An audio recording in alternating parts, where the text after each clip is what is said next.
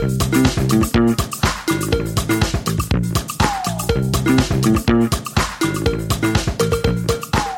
is Reasons to be Cheerful with Ed Miliband and Geoff Lloyd. Hello.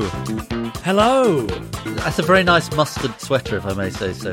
Thank you very much. I can see myself on Zoom, which it's been talked about a lot how with all these Zoom conversations we're all having, you're ultimately just looking at yourself. I'm not sure I like what I see today, Ed. I think my neck kind of vanishes a little bit. There's something about it that washes me out, but it's very kind of you to say so. I should have just taken the compliment graciously. Talking of appearances, have you noticed that I've had a I've had a haircut. I got hair shamed by the new leader of the Scottish Labour Party, Anas Sarwar, at our shadow cabinet. He said I thought I had hair problems or, or long hair or something until I saw Ed.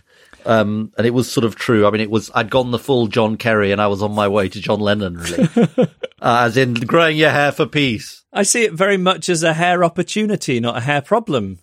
Anyway, so my wife stepped in and then I had a haircut and then I had another Zoom the next day and somebody said, you really need a haircut. So we then had to, she had to then sort of stage another intervention. And what was her creative vision, or did you bring uh, a photograph of somebody you were aspiring to look like? You. I think it was more that we were both hair cutter and haircutty, sort of standing on the edge of the abyss. Really, you know what I mean? Trying not to fall in. You know, trying not trying not to have a sort of like we'd had a fight. I'd had a fight with a lawnmower. I would not want to introduce hairdressing into my marriage because how could you possibly express anything other than, than gratitude? That was why we were standing on the edge of the abyss. I mean, my uh, my my children sort of were the spectators slash, you know, Greek chorus. uh, uh, uh, they did well actually. They were sort of, you know, they were saying, "Yes, it looks better." They sort of broadly said the right things. Anyway, I think she did. She did really well, and I'm so cheerful because it's like spring. You know, it's is it the spring equinox that this this that this comes out the March 21st? Is that It the is, spring yes. equinox? Yes. I, I'm really into the spring equinox. As you know, I don't like that December 21st to March 21st period. I really don't. It's the worst bit, mean- isn't it? It really is the worst bit. And, you know, the sort of getting dark at four o'clock and all of that thing and, you know, etc. So I think, um, it's good. And my book has reached another stage of development. It's gone to the proof stage. So we're sort of nearly there. It'll hopefully be written by the time it comes out. Um, uh, and, uh, so, the, so they, so there you go. So so I'm- Everything's coming I'm- up, Ed. I'm feeling well. I wouldn't say that, but I'm feeling cheerful. Uh, what are we talking about this week? Well, talking about going big, Geoff, we're talking this week about the surprising, to some people, radicalism of Joe Biden. Earlier in March, the US Congress passed President Biden's $1.9 trillion COVID relief package, which has been described as the most progressive legislative victory in the US for decades. The package is forecast to cut child poverty in half in the United States. We're asking whether this could be the start of a transformative presidency, and if so, what lessons it offers for those seeking big change around the world. First, we're talking to Congresswoman Rosa DeLauro, the representative for Connecticut's 3rd District in the House of Representatives, and this is a fantastic conversation. She spent nearly 20 years campaigning for an expansion of child tax credit, which was finally included in the relief package. We're asking her about the policy and why she thinks this is a moment for boldness. Then we're talking to Lindsay Owens, Executive Director of the Groundwork Collaborative and former Policy Director to Elizabeth Warren, about Joe Biden's wider economic agenda. And finally, we're joined by Professor Stephen Skowronek, who's studied presidents throughout history. We'll be asking him about his theory of political time and whether he thinks Joe Biden is likely to be what he describes as a transformative president.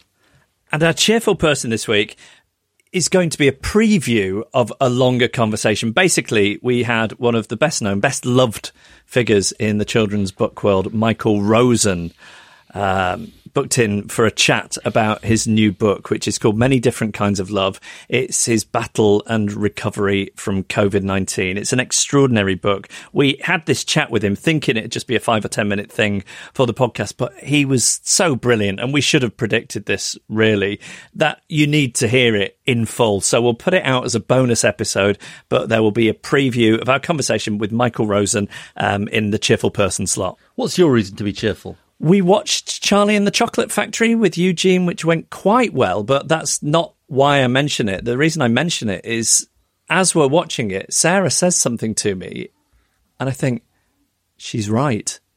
She said you should start dressing more like Charlie Bucket. Just tell us what how Charlie Bucket dresses in mustard pullovers. You know, I think he dresses in a very autumnal way, which is very much my season. A lot of browns, a lot of greens, occasionally a bold red. And um, I don't know if I should be disturbed that my wife wants me to start dressing more like a small child, but I did look and think, yeah, that's going to be my uh, lookbook for 2021. So that's my reason to be cheerful. What's yours? Well, look, mine is really quite exciting. It's almost as good as yours, which is um, it comes from Birmingham baseball. And basically, the long and the short of it is that this is a Birmingham baseball team, the amateur community Birmingham Baseball Club. And they have asked me to throw out the season opening pitch at our newly community renovated field. Wow. Wait, wait, wait, wait. And what's more, they want to name the field after me. Wow. Now, honestly, this just came in today, so we haven't replied to them. So if they hear this, I just want them to sort of know that we are going to reply. But I mean, I'd say that's pretty. That's a pretty big deal. I think you get to a certain age in life, you start thinking about legacy. There is yours. There's the answer to the legacy question. I mean, to be fair, they do. It's a pretty honest thing because it, it does also say, I was an avid supporter of your Labour leadership, supported the Boston Red Sox, um, and it also it also says, um, I honestly can't think. Oh, I, to be fair, I thought it was going to say I can't think of anyone else who's a baseball fan. No, I can't honestly think of anyone more apt than another long-suffering Red Sox fan. Isn't Yeah. that nice? Yes, I mean that is the, the the subtext of what he's saying. I can't think of anyone else who's a baseball fan. Have you have you got any anxiety about throwing the first? What do they call it? Throwing the first pitch? Yeah, like massive anxiety. I can't mean, see that going well for you. No, we'll we'll take that bit under advisement. But anyway, they they sort of offered me some options for for what the field could be called: EM Park, EM Field, EM Sandlot, or something similar. I, d- I don't want to say this because I might break your heart. You don't think it's possible that you are the victim of a cruel practical joke here, do you? It's possible.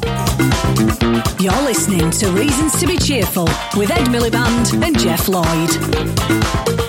So, to talk first about the historic importance of President Biden's bill, I'm delighted to say that we're joined by Congresswoman Rosa DeLauro, who is representative for Connecticut's third district in the House of Representatives. She's she's held that post for 30 years. She's also chair of the very powerful House Appropriations Committee.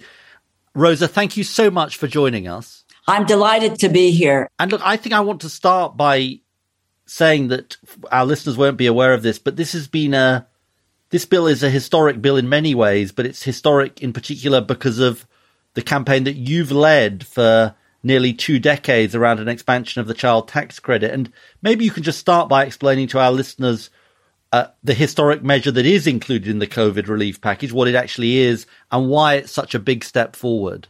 I began this journey really uh, with, and I was sat on the budget committee in the House of Representatives and introduced uh, a, uh, uh, the amendment that uh, to expand the child tax credit because we've had a child tax credit. Uh, so I introduced that um, amendment. Um, we were not in the majority, so I lost on a party line vote. But subsequently, year after year after year, uh, just continuing to introduce um, the legislation for what it, it, it, it can do and why it is historic um, is that there was finally the recognition and I think some had to do uh, uh, with uh, what this uh, pandemic has laid bare. What this will do, and, and, what we have done, is to expand the current child uh, tax credit. Uh, it was that one third of our children were left out. Why? Because their families made too little money. These were the families of minimum wage workers who are mostly women families of veterans, rural families in our country, uh, families that had a large number of children. They were not captured. They were not part of it. For children from six to 17, will get a $3,000 uh, a, a, a tax credit. Children six and under, it's $3,600. So with the stroke of a pen, really, uh, it has been lifting more than a half of children and their families out of poverty in the United States. I'll make one more point about this. For me, historic, when I think about the New Deal and Franklin Roosevelt, when we did Social Security in the United States, 90% of seniors were lifted out of poverty. This is the same scale. So it really is extraordinary of what's happened here. And and Rosa, I want to come on in a minute to the historic campaign you've been running on this, but I think I'm right in saying also that it wasn't included in the original draft of the bill. Talk to us about that and then your meeting in the Oval Office with the president.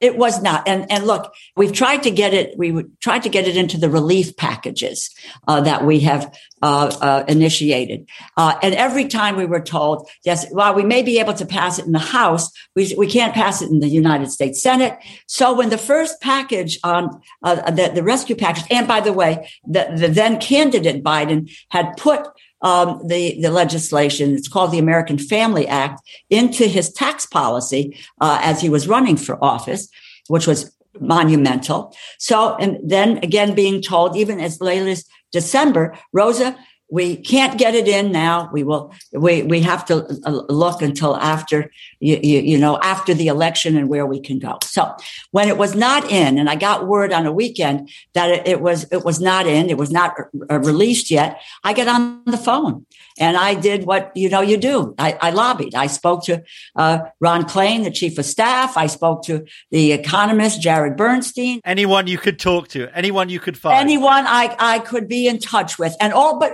within the inner circle of, of you know, the president's inner, in, inner circle. And um, they said to me, well, you know, let, let, let, let, let's think about it. I said, we have to include it. And I did say to them, I've been promised over and over again. We win the House, we win the Senate, we have the White House, and damn it, excuse me, it's going to be uh, you know, we can do it. I said, now is the time. We can do it. It's now on our watch. And I will tell you, honestly, within 24, 48 hours, they called me back, the willing partner, and they said, it's in. It is in. And um, you asked about the Oval Office. And quite frankly, I had not been to the Oval Office for four years. Um, uh, so, uh, in any case, we're sitting there and you know, you, you know, when you're in those settings, you think about what you're going to say and how you want to, you know, talk about what you want to do. So when it came around to me in terms of I spoke about appropriations and what our direction, what we wanted to look at there, but I was going to get in the issue of the child tax credit. And I noticed that both the president and the vice president were sitting under the portrait of Franklin Roosevelt. And I just said, okay, you know, uh, and I said, Mr. President and Vice President, this is a legacy moment. This is historic. I said, You're sitting under this portrait. We know what Franklin Roosevelt did with the New Deal. We know what he did uh, with lifting seniors out of poverty. That is our opportunity now. At that time, the program was, you know, released. Uh, and I wanted to just to make sure that there was an understanding of how critically important this was to stay in as the legislation moved from the House to the Senate, and that it could not be tampered with. That it had to, uh, it had to remain. And and he is he is with all of us now of wanting to make it permanent because it is. It's for one know, year at the moment, isn't it, Rosa? That's right. But in answer to a question at our Democratic retreat, uh, he said that uh, you know he wants to make it permanent. So it's going to happen. It is going to happen. We can't overestimate the importance of this, and it's obviously very personal to you. Talk to us about when you first started campaigning on this, and also how it relates to your background and and your mm-hmm. experiences as a child.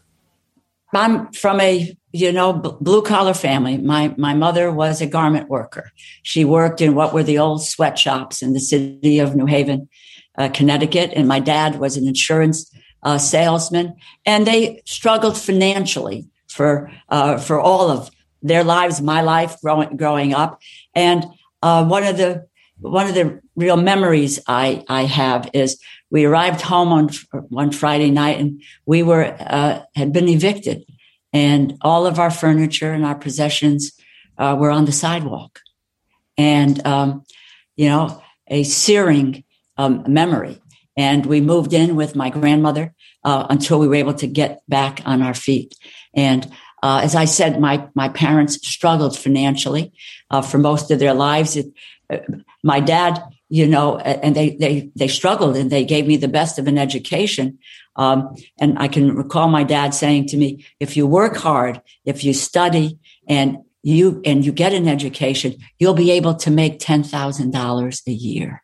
And you think about what circumstances that that they that that they were in. So for me, it was it's a reflection of the hard times that families face, and and oftentimes people who are working hard that they are on the edge, they can't make it, and their challenges that can be overwhelming. And we've seen, seen this pandemic as being an overwhelming challenge in people's lives. So for me, really, my, my entire career uh, comes out of the, the, those those struggles and the values that came from my home. You know, and those are the issues that I have taken up. And that's, you know, you, you've, you, You've sat in the legislative body, parliamentary body. You, you know that we do have the ability to make serious changes and fundamental changes in people's lives. And I'll go back to my mom for a second, I, who was in politics, uh, 35 years on a city council. No one fiercer than my mom. You know, uh, she was an equal opportunity antagonist to every mayor of, of, of Democrat or Republican in the city of New Haven. But she taught me a lot of things, but two things never give up and don't take no for an answer. So those have, you know, have been real guides, especially in trying to get legislation, legislation uh, uh, through. And I learned this uh, from Senator Chris Dodd, who I worked for for nine years he dealt with family and medical leave, the ability for people to take time off when a child was sick or uh, you were uh, uh, uh, uh, someone in your family was ill. He introduced that legislation year after year after year for nine years, and uh, never got discouraged. Um, it was vetoed by President Bush. Ultimately, was the first bill that President Bill Clinton signed. So I learned about tenacity. Um, and so it shouldn't have taken 18 years, but it did. But you know, people change, circumstances change, country change, and you can make the difference. It's such an inspiring story, just that it's it's been this part of your life and something you've been so passionate about for this long. On this podcast, we're all about optimism. Yes. Given um, you know, given what you've seen happen and how inconceivable it would have seemed not that long ago when you were campaigning for right. it. Do you think, and uh, there's a great quote from Paul Krugman, do you, do you think he's right that the era of big government is over, is over? Are we going to see a shift um, in in the wake of this relief package to the approach of government in supporting those who, who need it more than we've seen. I, I, I believe that, Geoff, like you cannot believe. I don't have any bells or whistles or charts, but when you look at the where the benefits have gone in this rescue package, fourteen hundred dollars in a direct payment to families, the extension of our unemployment benefits, $300 uh, for families, funding for state and local governments so that we can make sure that we have police and fire and teachers, education stabilization so we can get our kids back to school, food assistance. 12 million people in the United States are suffering from hunger. Families in the U.S. cannot put food on their table because of what's happening. A childcare industry that is going under. And if you can't have a safe place for your child, you're not going back to work. So all of these benefits are skewed to working families, middle income families, low income families, the most vulnerable. So I'm so excited about where we can go and what we can do with an administration who understands. And you know, our president, Joe Biden, who I know for a long time, he walks in people's shoes. he understands what people's lives are about. That's the basis on which he makes his decisions to move. My job now is to make it permanent. I'm going to move on to pass legislation I've been working on since 1997, equal pay for equal work for women, paid family and medical leave going forward, a national standard on paid sick days. So, and, and the future of all of these things. And I'm very optimistic about all of them, Geoff. Well, look, Rosa DeLauro, it's incredibly inspiring, be, beyond words. It's incredibly inspiring to uh, speak to you. More power to your elbow. Congratulations on your incredible campaign and the difference that you're making. Thank you all again and lots and lots of love. And I can't wait to get on a plane and fly to London. So thank you. We're looking forward to it, Rosa. Thanks so much. Thank you. So, to give us a sense of what this means, we're going to talk to Lindsay Owens, who is former policy director to Elizabeth Warren and executive director of the Groundwork Collaborative. Lindsay, hello. Hi there. Delighted to be here. It's great to have you. And be- before we get onto the COVID relief package, could you just tell me uh, what, what is the Groundwork Collaborative? Yeah, the Groundwork Collaborative is a relatively new organization devoted to advancing a progressive economic worldview uh, to counter the long prevailing conservative economic worldview um, that really set the stage for the devastation we're experiencing in the economy today. Well, what I'd like to get from you before before we get started is just a sense of why this COVID package is a big deal. I think there are two reasons why this COVID package is a big deal. Um, the first is that it's going to work. People are going to see it and feel it in their bank accounts, you know, at their kitchen tables um, and when they pay their bills at the end of the month. Um, we're going to see poverty decline substantially um, by over half for child poverty, by about 30% uh, for overall poverty. Uh, and the black poverty rate is going to decline substantially by over a third, um, you know, bringing the white black poverty rate gap down um, to levels we haven't seen in some time. And tell us a bit more about how that's going to happen. What is in the package, and Maybe um, you could tell us a bit more about it. So, individuals earning up to seventy-five thousand and couples earning up to one hundred fifty thousand are going to get uh, direct payments of fourteen hundred dollars per person. Um, they're also going to receive an additional fourteen hundred dollars for each dependent child. Also, a boost on unemployment insurance. So, three hundred dollars a week in addition to um, the unemployment insurance folks already get through September 6th. Um, there's also a major expansion of a child allowance, um, which I know you've already talked to Congresswoman Rosa DeLauro about. Uh, also, money for rental assistance, money to reopen schools. So it's it's very comprehensive, and you know. Obviously, Joe Biden ran as a moderate, uh, and and yet he finds himself president during a, a, pandemic, and the recovery from that is is obviously uh, the the big factor here. But d- does it make you think that this could be the beginning of a transformative agenda? Could it be that shift you've been hoping for on the dominant ideas around government spending and welfare? Yeah, I think, you know, my view and Groundwork's view is that this is certainly the beginning of a transformative agenda, but it really is just the beginning. We have been calling this bill in some ways a down payment, and that's for a couple of reasons. You know, the first is that we know we're going to need to do more. Um, and the second is that the, the bill, while critical for bringing us out of the quagmire that we're in right now, um, really is designed to sort of like get us back to January of 2020. And our view is that the January 2020 economy is not the North Star here. Um, you know, there was a high poverty economy in the United States, a high inequality, particularly high racial inequality economy in the United States. And, um, you know, a truly transformative agenda is going to make investments for the long term that quite literally to quote the um, the president build back better right? And do you think joe biden's administration get that? I do. I do. I mean i think the rescue package is you know the success of the rescue package is in part because you know folks on the outside including uh, well folks on the inside and outside um, including you know president biden himself saw what happened with the um, Great Recession and Congress not doing enough. You know, the American Recovery and Reinvestment Act was way too small. Um, it did not meet the moment. The result was a prolonged jobless recovery.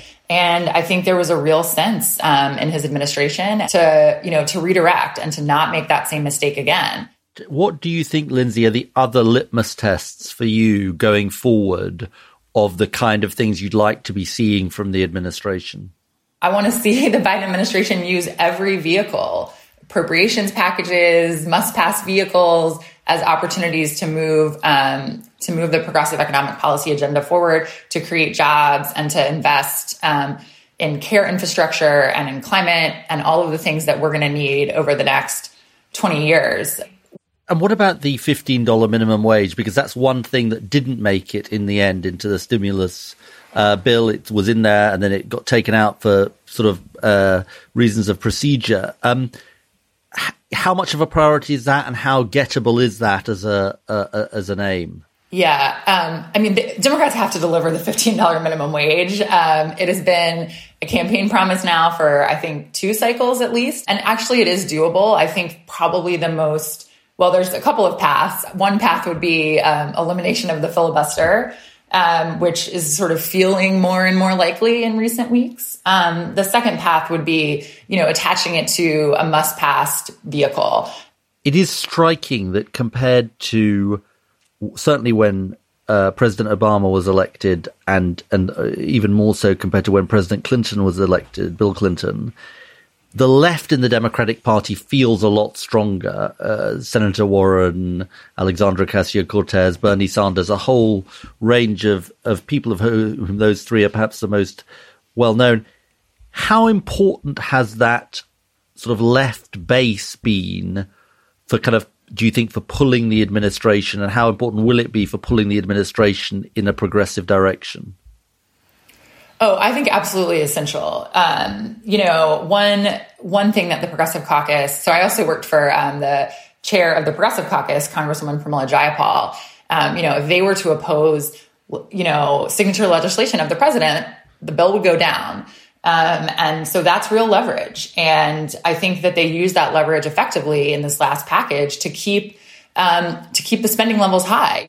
I, don't want to uh, end before asking you about the climate agenda. The Green New Deal is an idea that was arguably born in the UK but has been popularized in the United States. How hopeful are you that there's going to be something like Green New Deal, climate legislation passed at sufficient scale to really move the dial in terms of the United States? There's absolutely going to be, you know, some version of a green jobs program in the next um, legislative package. That was a pretty signature commitment of the administration. It's a focus of the left. And frankly, it's good economic policy. You know, young people who graduated during, you know, during this crisis and have no work history, they're going to need somewhere to start. And that's going to require federal investment in jobs, um, jobs programs, a job guarantee, green jobs, care jobs, um, you know, the whole gamut. So I think you know, it's going to happen because it's the right thing to do on the economics and it's the right thing to do on climate um, vis-a-vis the green jobs. Let me ask you one last question, which is, um,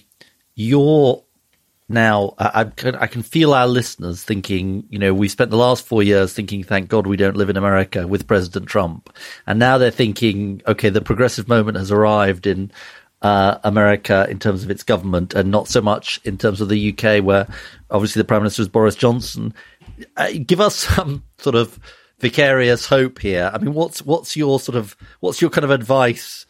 You know, thinking. I mean, you know, you you know, a year ago you would have been probably incredibly sort of depressed about uh, where things were at. Um, what what? just give us some reflections on that.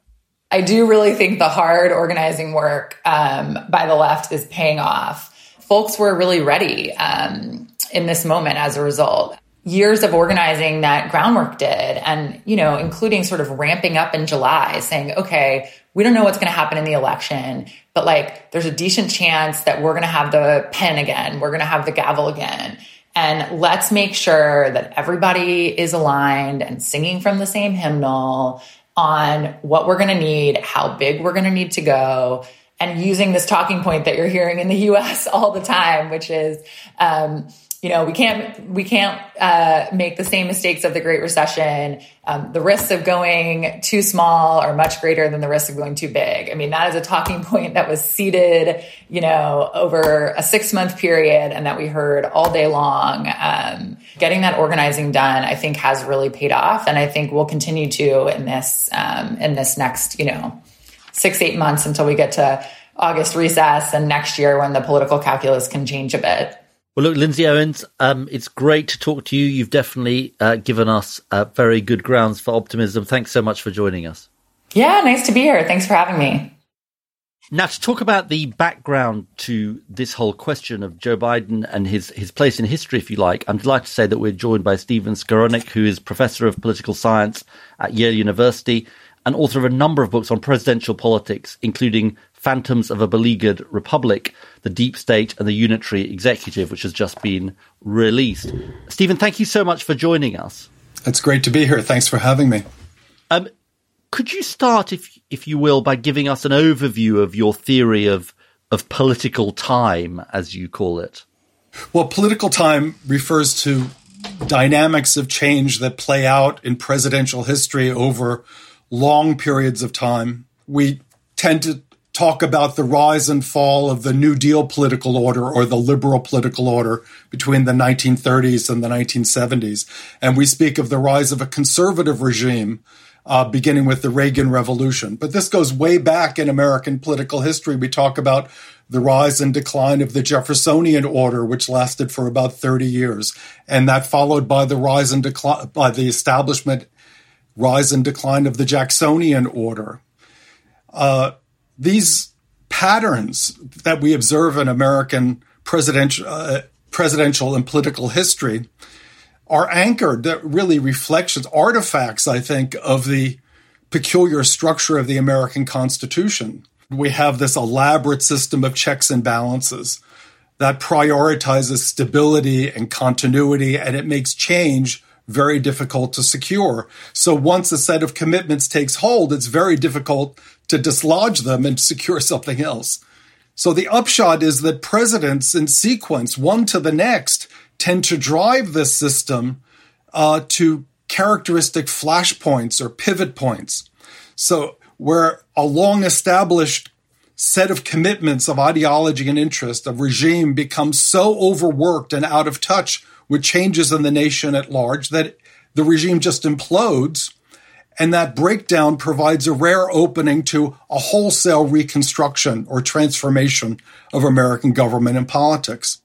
What were the circumstances in place, Stephen, that, or the key circumstances in place that enabled Franklin Roosevelt, for, for those of our listeners who don't know, who was elected in 1932, and Ronald Reagan, who was elected in 1980, to be the transformative presidents, do you think?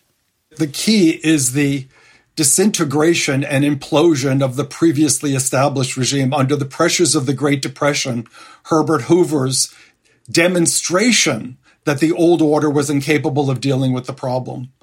And during the economic crises of the 1970s, Carter's demonstration that the Democratic um, Party and the democratic regime, the old liberal regime, was not capable of dealing with these problems. That gave the opposition leader this authority to repudiate. Does this oversimplify it? Because I, am the simple one on the podcast uh, here, Stephen. But if you, you take the idiom, cometh the hour, cometh the man, the hour is the more important part of that equation yeah. in, in your theory of political time. Yes you look at these reconstructive presidents Jefferson, Jackson, Lincoln, Franklin Roosevelt, Ronald Reagan. What do they have in common? It's not like they're more skillful than anybody else. It's not that they're more skillful. It's not that they have character traits in common. You can point to a set of character traits. What you can point to, to is that they all came to power in a similar circumstance, in a similar moment where a long dominant party had imploded and was held responsible for the crisis of legitimacy of the time. They came to power from the opposition party, and that was a unique opportunity to repudiate directly, forthrightly, categorically the old order as just failed and bankrupt, and to begin to create something new. let's talk then about um, Joe Biden. Do you think that the conditions are in place for him to be a reconstructive president? And what would that mean? Well, certainly many of the conditions are in place, but not all the conditions that you'd want to see in place. Certainly enough to consider the prospects for another fundamental reordering. So let's begin with Trump. The Trump presidency is was the fourth incarnation of this conservative order ushered in by the Reagan Revolution. Trump came to power with an old Republican establishment already in disarray and uncertain of its message. The impact of that leadership on the Republican regime was implosive. Not only did he fail in his reelection bid, but he seems to have brought the Republican Party down with him. Now, is Biden the reconstructive leader? Well, Biden is a moderate, but he does have what seems to be a reconstructive movement at his back. His history gives him a certain freedom of action, and all the while, he has this big source of reform energy behind him. I'm not saying that just because he's in this circumstance, he's going to reconstruct, right? right? It's just that only in these circumstances have we reconstructed. something I often think about is we, we look at individuals in history and, and the change that happens when they're in positions of power. But then sometimes if we zoom out and we see what's going on in the wider world, there are all these similarities. How does your theory of political time sit alongside the idea of these other sort of wider pivot points in history? Can I, can I just follow up before you answer that, Stephen? Because I was thinking exactly the same thing. If, if you think about, you know, your, your your theory seems to be grounded in America, but if you think about Britain, you know, we had we didn't have Roosevelt in the 19, uh, Roosevelt in the 1930s, but we had the 1945 Labour government, who's our equivalent of Roosevelt. We didn't have Reagan. We had Thatcher in 1979, very similar time to to Reagan. Talk to us about that wider question that both Geoff and I are interested in. There are certain things that I think you can find parallels to in other systems. Certainly, I mean Thatcher. People are always talking to me about Thatcher was a reconstructive leader, right? The same, similar. Um, uh, and relationships between predecessors and successors.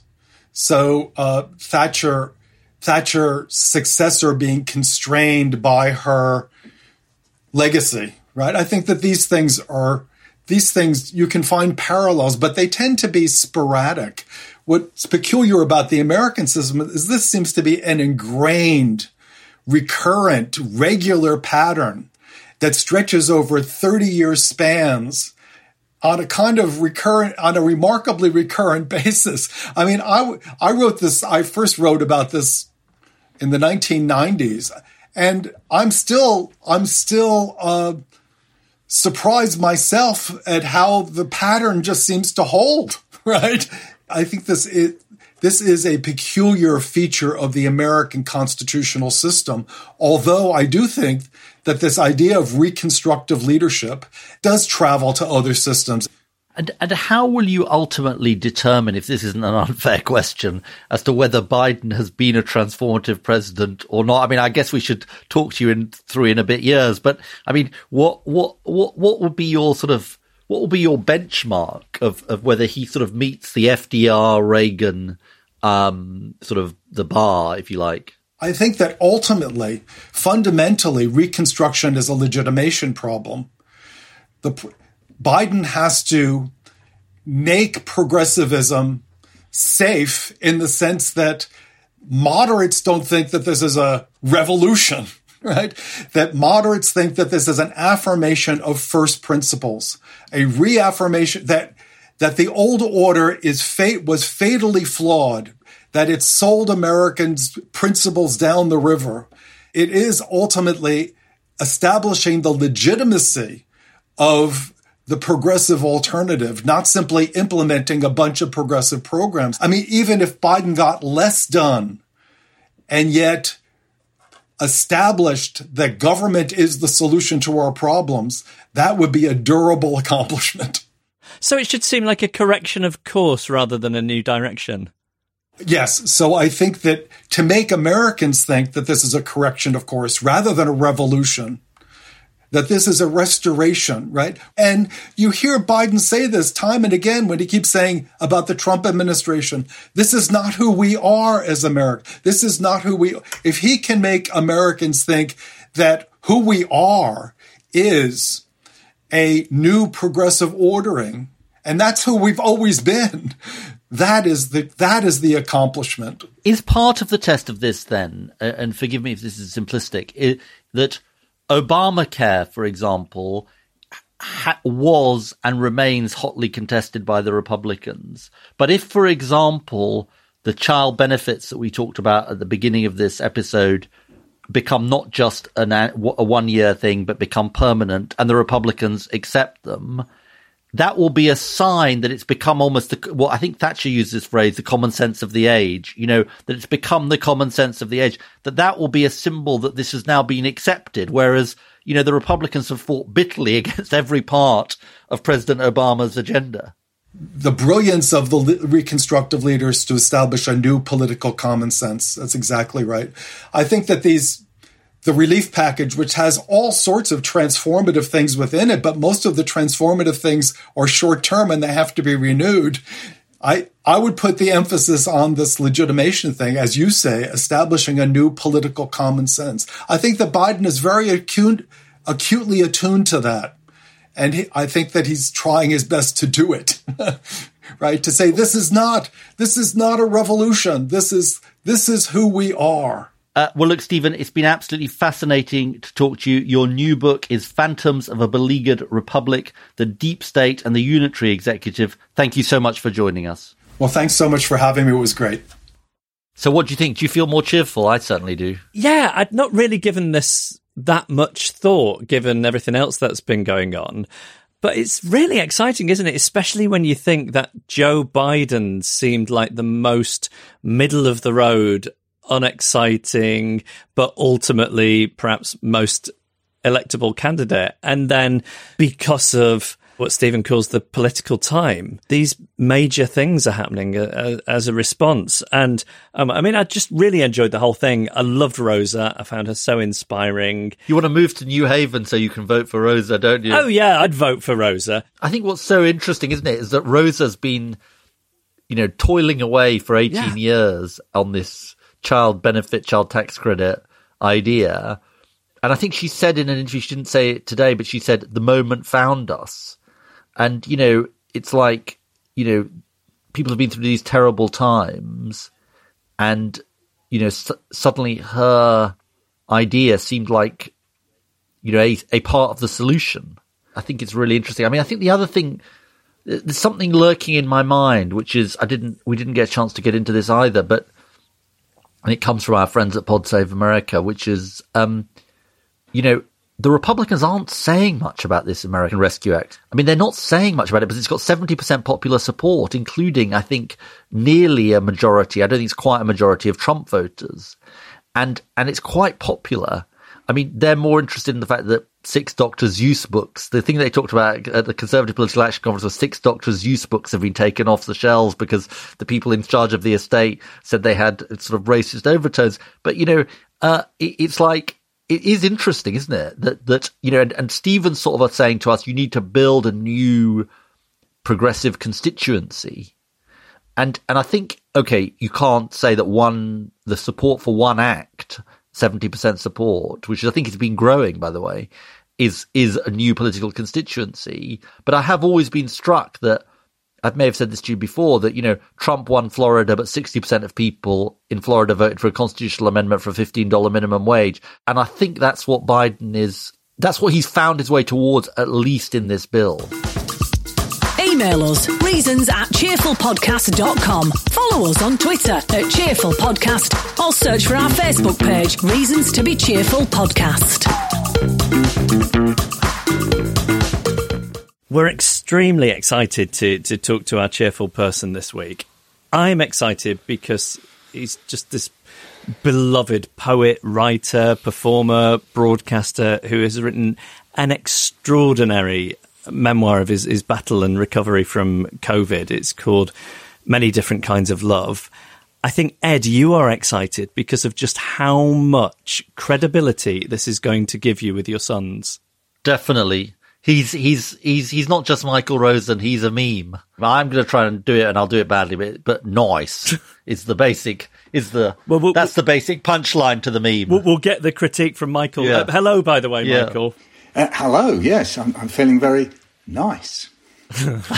Are, are you a man or a meme at this point? Um, that's a difficult one. Um, I'm not quite sure. Man or meme? It, it reminds me of sort of 1950s adverts. Um, yeah, I think I'm probably a man, but some in many places it does seem as if I am a meme. The way I've said this word, and it's on a poem of mine on uh, the YouTube channel that my son runs uh, with my poems and stories, and the way I say this word "nice" to the American ear um, sounds like noise. So they write it out as N O I C E. You know, they think that a sort of London speech is a bit like Australian speech. And um, it tickles them. So they created this meme of me saying nice as part of my poem. What always surprises me is, is these quite looming large teenagers coming up to me with their phones. But they hold up their things and say, just say nice. And they, they, they walk away from me sort of weeping with delight that they've captured me in the street. Michael, tell us what. I mean, it's an incredibly moving book. I, was weeping um, a lot while reading it. What? tell us what prompted you to to write the. I mean, obviously, COVID and your experience prompted you to write it, but why did you feel you wanted to write to write it down? The experience you'd been through.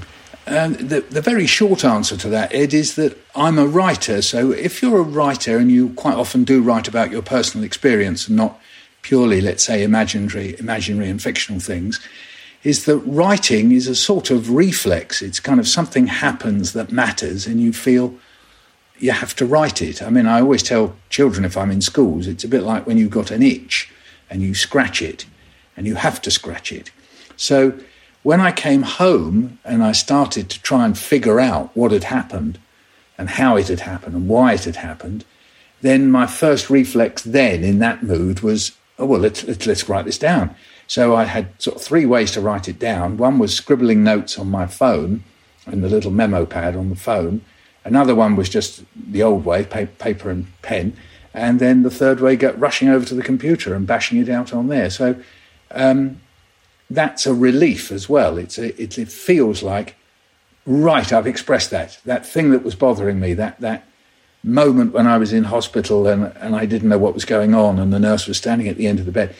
I've captured that. I've, I've sorted that. So it's almost like taking a photograph and feeling pleased you've taken a photograph. That's what it feels a bit like.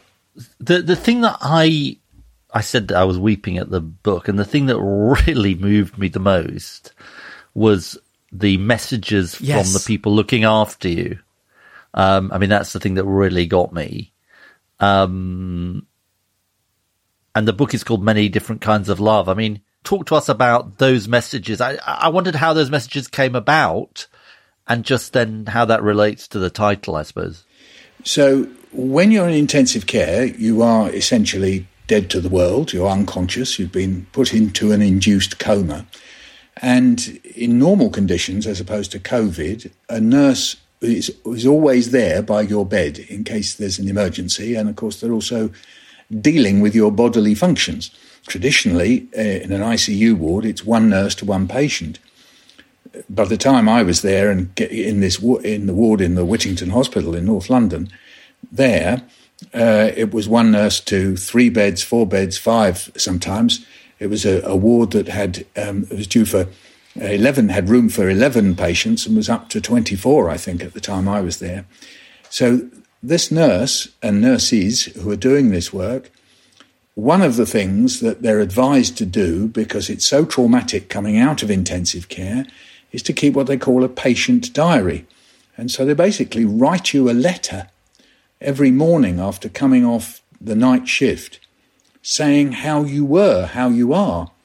And so we've put these in the book. These are the messages from Oh, I see. from the nurses. And it's thought, I mean, there's a rationale behind it, it's not just for fun, that it's so traumatic for many of us to come out of this situation that we can't make sense of it.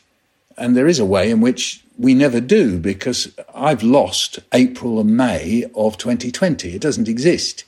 So it only exists in the eyes and ears of other people who looked at me, the doctors and the nurses, not even Emma, my wife, saw me. And so, in order to help us with the trauma of this weird event, then they give us this patient diary when we leave. And I've got it, and it's a treasure. And sometimes I don't dare look at it, uh, to be quite honest, because it's so.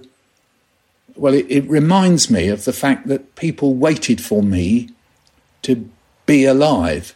And when it's my family, it does it. I'm thinking about it now. It just it upsets me to think that they sat here night after night, day after day, not knowing what would happen to me, and they couldn't come and see me because of the COVID restrictions.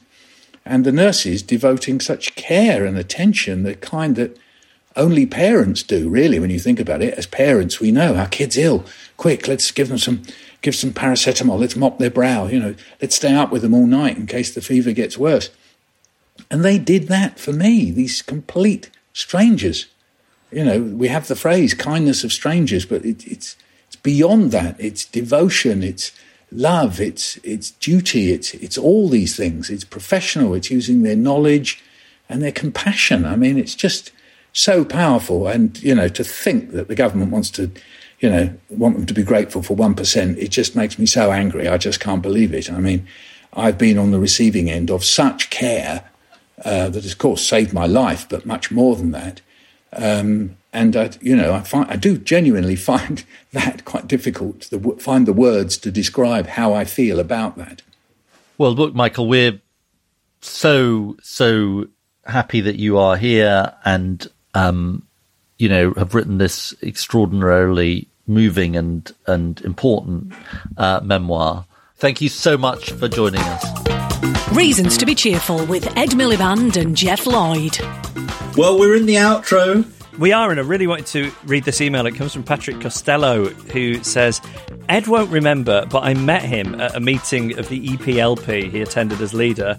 Moved to write by Ed's story this week on the strangeness of feeling a connection to the 1860s after he was told of Bertrand Russell being dangled on John Stuart Mills's knee, I thought you might appreciate a similar story. My grandmother visited us in Brussels shortly before she died in 1996 to see our firstborn and her first great grandchild, Ishan, and showing him the photo of him as a baby in her lap, I told him the story she told me of being an East End communist in the 1930s and attending a demonstration of aging Paris communards marching through Cable Street, 1870.